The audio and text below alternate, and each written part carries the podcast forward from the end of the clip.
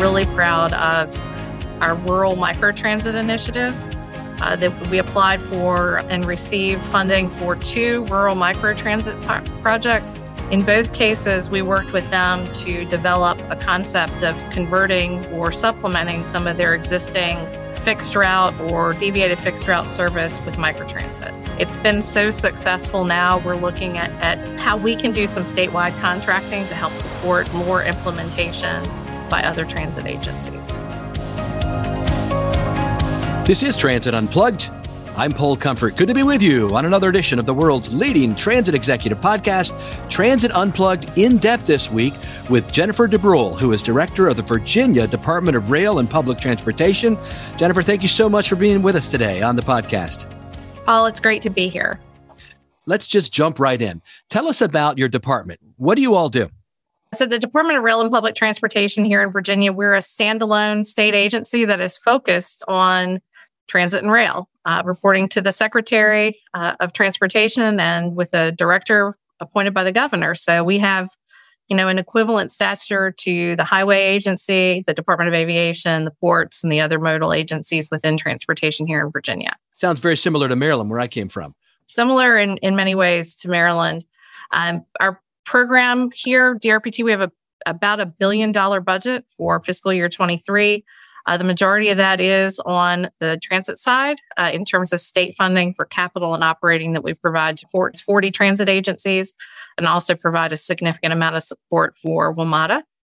Uh, we do statewide rail planning. We have uh, some freight rail programs that we fund, um, improvements on the freight rail side. And then um, I also have the pleasure of serving as the uh, chair of the Virginia Passenger Rail Authority Board which is overseeing uh, Virginia's passenger rail investments and the implementation of a, a major program of projects, which is going to expand uh, passenger rail in Virginia exponentially, including the construction of a brand new long bridge between Virginia and the District of Columbia. So, your department itself, it sounds like you do a lot of funding and regulation and oversight and planning, but you also have some direct operations, right? We do. We have um, through the FTA 5311F intercity bus program. We have a very robust intercity bus uh, initiative here. We call it the Virginia Breeze. And that is uh, overseen directly and managed directly by, uh, by DRPT with a contracted operator. We run four lines with daily service uh, through the central and western parts of the Commonwealth. That's awesome. And then, uh, how are you doing generally? Would you say not only with the breeze, but your other services that you fund, um, you know, pandemic recovery ridership wise? Here we sit, uh, you know, the end of September. So, ridership, I, will tell you, the last couple of years have been very challenging, and uh, I'm excited that you know we've put a lot of emphasis here in Virginia on you know rebuilding the confidence of the public in our systems coming out of a pandemic. Uh, we've seen our ridership on the, we'll start with Virginia Breeze. Uh, the ridership on the Virginia Breeze is back above pre pandemic levels. So oh, really? that, wow, that's awesome. Yes, and so we we really actively manage that system, and we're able to add additional buses and runs to days where we have demand, and so we are seeing demand that exceeds those, you know, one motor coach run in certain directions and peak on peak travel times. Uh, so that is very promising. Our Amtrak ridership is above pre-pandemic levels as well uh, for our intercity um, service that that runs here through the Commonwealth and up into the Northeast Corridor. Um, on the transit agency side, uh, statewide, if you pull out WMATA and you pull out the Virginia Railway Express, uh, the other transit systems in the in the state, we have several that are above pre-pandemic levels, and um, just generally speaking, we're we're probably 75% of pre-pandemic if you just look at those groups statewide. And we are seeing rebounds now in WMATA and VRE, although those commuter-based operations in Northern Virginia seem to be the ones that are coming back the slowest. Yeah, I'm hearing from people like in cities like New York, Washington D.C., others, San Francisco, that um, no, not so much San Francisco because they're still really having real low ridership in many areas, but that it's turning into a Tuesday, Wednesday, Thursday city. Uh, are you hearing any or feeling that from your ridership? Uh, we we are definitely hearing that. We get ridership data from all of the transit systems in the Commonwealth uh, submitted to us on a monthly basis. We share those on an open data portal that's available to the public because we allocate allocate a lot of our funding based on performance. So those okay. ridership stats are are um, really important to us and how we actively manage our program. Um, so we're monitoring that all the time. And I think that Tuesday, Wednesday, Thursday is definitely a reality. I think the other thing that we see is, you know, the traditional peak period of I, I get on the bus at eight, you know, to, to get to the office at 8 a.m. and then I right. Get back on the bus to come home after five o'clock. Those more traditional work hours seem to have faded away as well. And so you see um, commuters that are looking for more flexibility they're looking for more midday service and instead of you know more frequency in the peak periods you know the, the systems that seem to be spreading that commuter based operation out over the course of the day so that somebody could go into the office say to be there for a 10 o'clock meeting and maybe come home mid afternoon and be there in time to get their kids off the bus seems to be more of the norm than what we've seen in the past so definitely some different commuting patterns. But yes, I would say a Friday AM commute would probably be the lightest thing that we see these days. But the Friday evening, uh, definitely more ridership when people are ready to get out and get get to you know destinations. So definitely have to look at at more than just how people travel to get to work. It's how do they travel to get to other destinations uh, as well.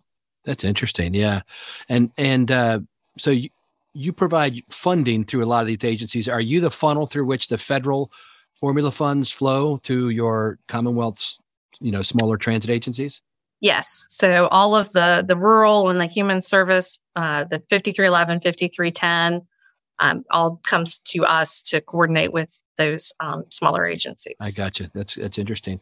And then um, what's your involvement with WMATA, Washington Metro? We just had Suhair Al Khatib on this week, who is a safety commissioner for uh, WMATA from Maryland. Um, what's your interaction with them?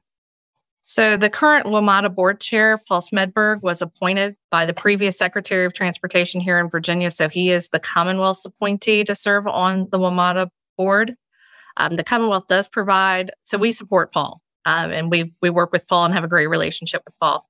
Um, we do provide a significant amount of funding that goes, some of which goes directly to WMATA for um, dedicated capital, focusing on state of good repair projects. It was part of a, a hundred, uh, $500 million package that was passed back in 2018. I remember that. Um, yeah.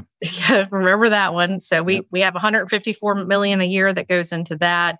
Uh, we spend send about 200 million a year to the Northern Virginia Transportation Commission to help offset the subsidies for the Northern Virginia funding jurisdictions of WMATA, so Fairfax County, Loudoun, and others.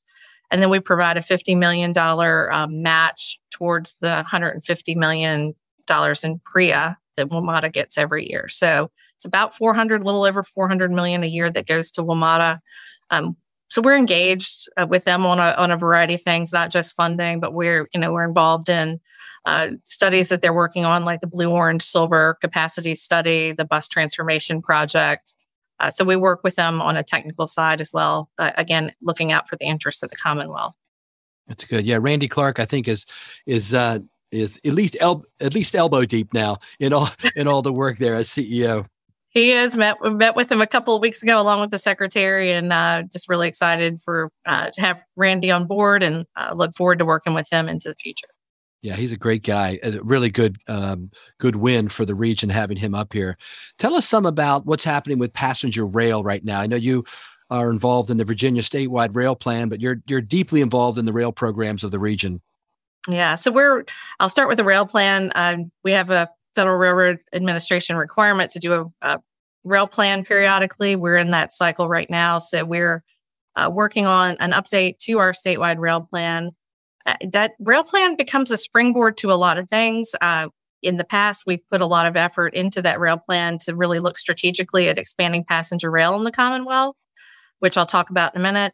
Um, but this particular rail plan, since that uh, passenger rail program has really matured, is is focused more on being much more strategic in our investments and our plans for freight rail and how we can support the Port of Virginia in terms of economic competitiveness and business growth in the Commonwealth. Uh, so that plan we're wrapping up and hope to get finished by the end of the year. Um, on going back to passenger rail, back in 2019, uh, then Governor Northam, a big announcement of a landmark uh, agreement with CSX. The Commonwealth acquired a significant amount of rail right of way in the I 95 corridor, um, along with some other um, elements of rail in the Commonwealth. and an agreement for uh, the Commonwealth to construct a, a parallel passenger uh, rail only long bridge crossing the Potomac from Virginia into Maryland, really unlocking that capacity constraint uh, that the long bridge has been for quite some time. Uh, so that announcement in 2019 kicked off a number of legislative activities and uh, development of a, a, a, full complement of projects that we refer to as transforming rail in Virginia.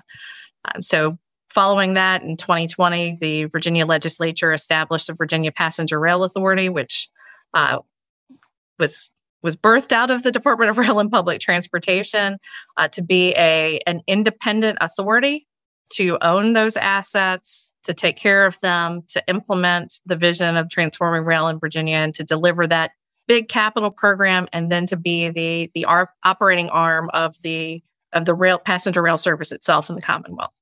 So we spent the last couple of years getting uh, the the passenger rail authority stood up, um, very robust um, program of projects, about four billion dollars worth of capital work uh, not only in the I 95 corridor with Longbridge, but in um, you know the addition of third and fourth track focused on passenger service station improvements sidings all the way down here to richmond.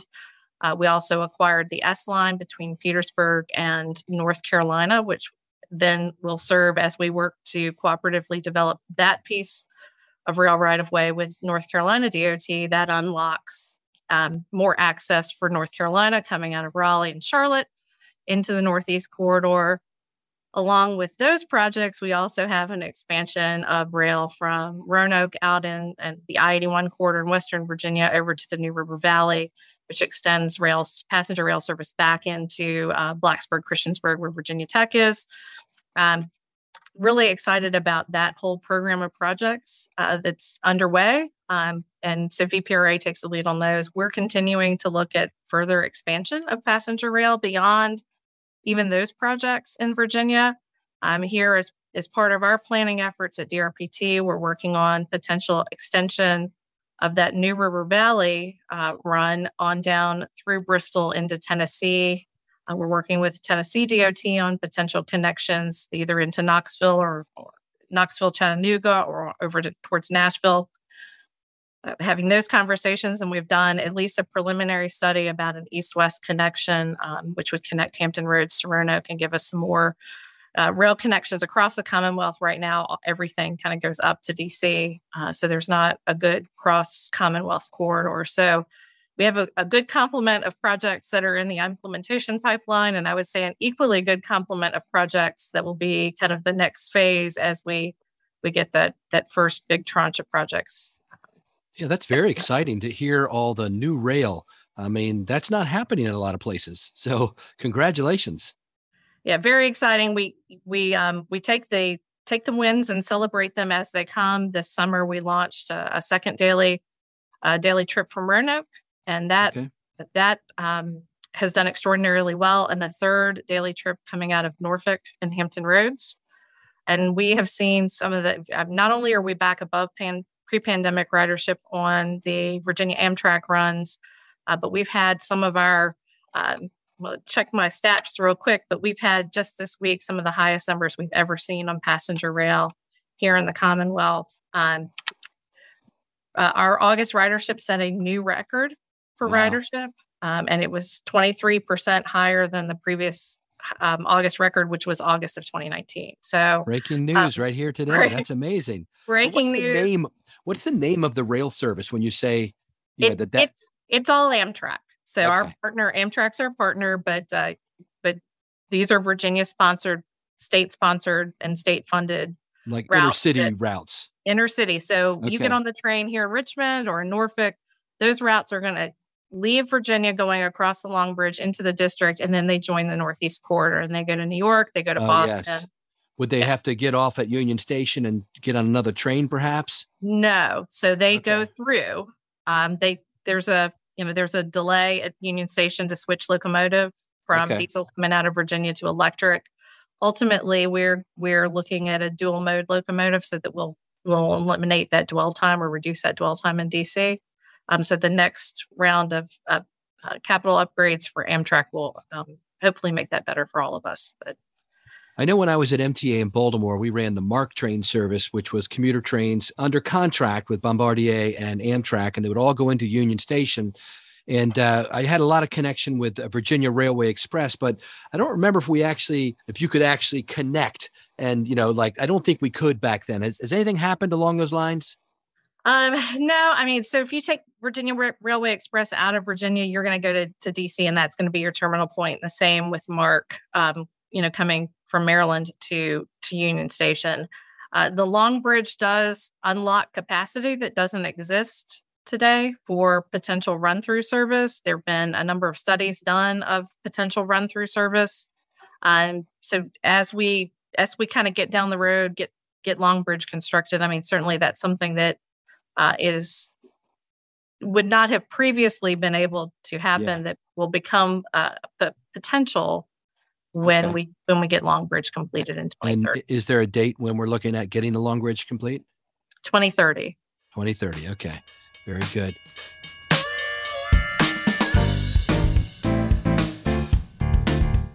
We hope you're enjoying this episode of Transit Unplugged, the podcast. How would you like to see behind the scenes footage of the agencies that Paul visits?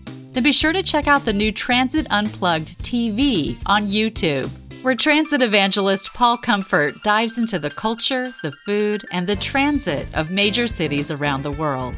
You'll see the operations control centers, how maintenance shops work, and the latest innovations taking place at agencies around the globe as we work together to improve the lives of our transit riders and our communities. Be sure to subscribe to Transit Unplugged TV on YouTube or at transitunplugged.com.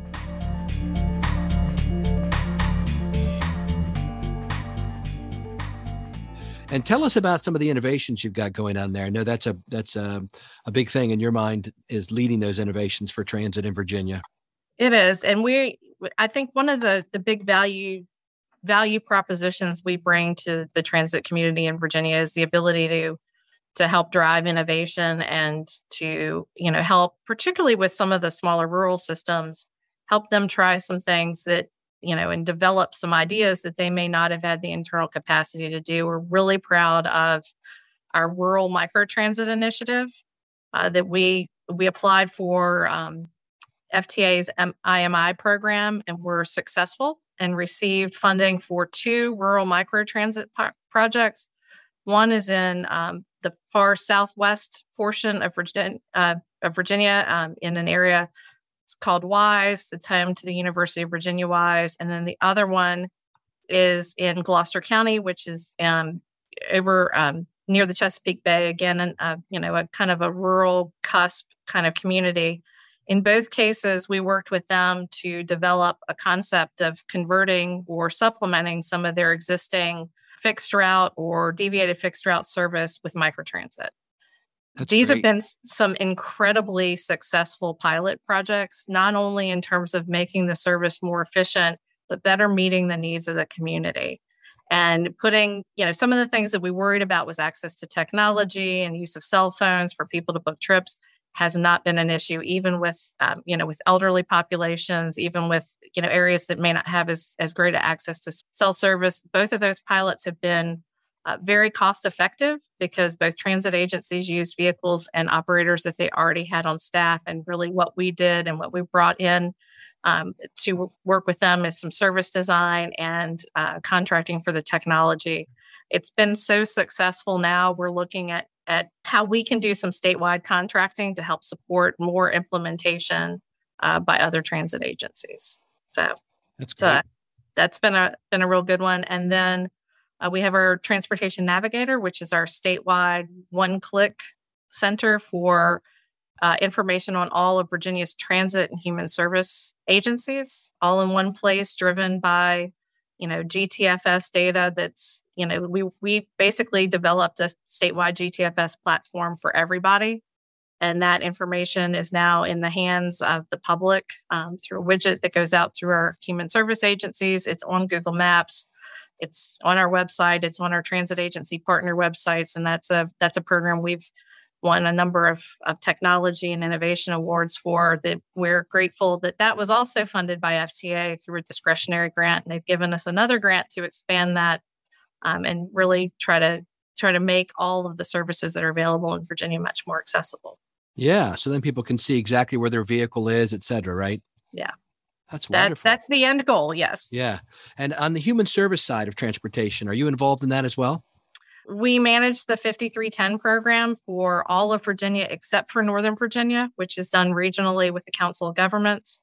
Uh, so we manage the 5310 program. We do statewide planning for coordinated human service transportation services, and we we um, lead a state roundtable with our state agency partners, uh, the the um, health, human service, veterans organizations. We meet with them on a quarterly basis to collaborate on projects. That's great.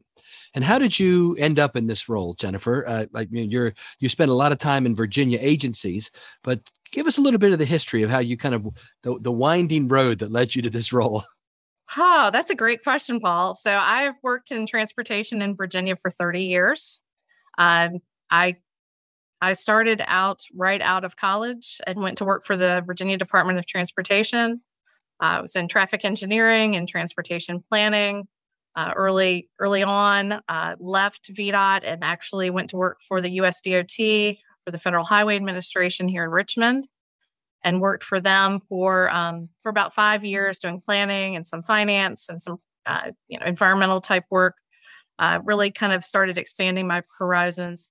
Ended up going back to VDOT because I didn't want to move away from Virginia, and uh, I ended up in some cutting edge programs. It was you know developing partnerships with local government. I worked on a lot of trails and train stations and not your typical um, not your typical highway program stuff. And it was all about partnership. Uh, went from there, ended up being a, a, deputy district administrator in the field for uh, for VDOT for a while, operations, maintenance, engineering, construction, all kinds, overseeing all kinds of things on the highway side, which led me here, ironically, because there's a, a lovely uh, BRT project right here in Richmond that's been wildly successful, the Pulse. Yeah, Julie and, Thomas told me about that. Julie's amazing. Um, so the Pulse BRT project um, had some some time frames. GRTC had received a Tiger grant uh, to construct that project. DRPT had done all of the preliminary work, the NEPA work, the planning, and everything. So there was already kind of this regional partnership between the state and GRTC on delivering that project. Um, VDOT has a lot of experience doing design build uh, infrastructure projects, and so uh, got a got a phone call and got uh, an opportunity to work on the Pulse BRT project and getting that uh, design, build, procured, and, and getting that um, great asset constructed here in Richmond. Um, that, interestingly enough, led into uh, there was a vacancy here at DRPT, and I ended up coming here um, before I. While the Pulse was under construction, I ended up joining DRPT as the chief of public transportation and getting to oversee uh, DRPT's role in bringing that project to fruition. So I, the Pulse really got me to here, um, and then I spent uh, six years here as the chief of public transportation. I got to work on the Pulse.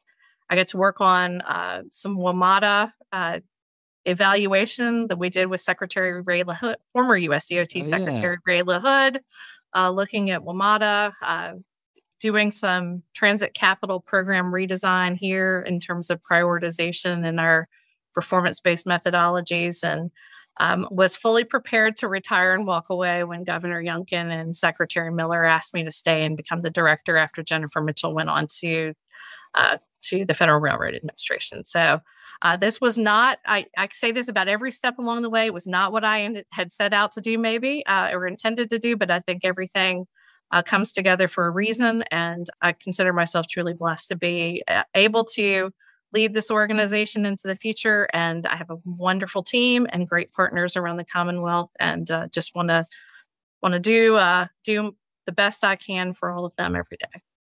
That's awesome. That's awesome, Jennifer. What a great story, and and and inspirational, I think, to people about how you can you can maneuver your career uh, if you have your eyes wide open and you're prepared, like you probably believe like I do. I don't believe in luck per se. I think it's you're prepared when opportunity strikes. Yes, and and some of those opportunities there there are plenty of people that um, opportunities come up and it may not have been what they had in mind. And I think sometimes taking those those pivots or curveballs that are thrown your way and and taking advantage of those when it may be something that is would typically be seen as out of your lane and taking a chance that has paid off well for me through my career and just very proud of what we've been able to accomplish here in Virginia and uh, proud of the work we do here at DRPT. Yeah, you've got your plate full. I mean, there's so many projects going. On. I don't know. You keep track of them all. I guess you have to have a good Excel spreadsheet. Huh? have a great team. Great team here and a great team at the Passenger Rail Authority. So there you go. Thanks again, Jennifer, for being our guest today. Thanks, Paul. Appreciate it. Thank you for listening to this week's episode of Transit Unplugged in depth with our special guest, Jennifer DeBruhl, Director of the Virginia Department of Rail and Public Transportation. Now, next week is a really special episode. Not only is it the start of season six and our fifth anniversary, it is also the 225th episode of Transit Unplugged. So, to celebrate, we have none other than Rich Davey, President of New York City Transit at New York MTA that Paul recorded live from the Vontas booth at APTA Transform. We're all really looking forward to this episode. Be sure not to miss it. Do you know how not to miss it? Go to transitunplugged.com and sign up for the newsletter so you always know what's going on with Transit Unplugged, the podcast, and the TV show. If you have a question, comment, or would like to be a guest on Transit Unplugged, feel free to email us at info at transitunplugged.com. So until next week, ride safe and ride happy.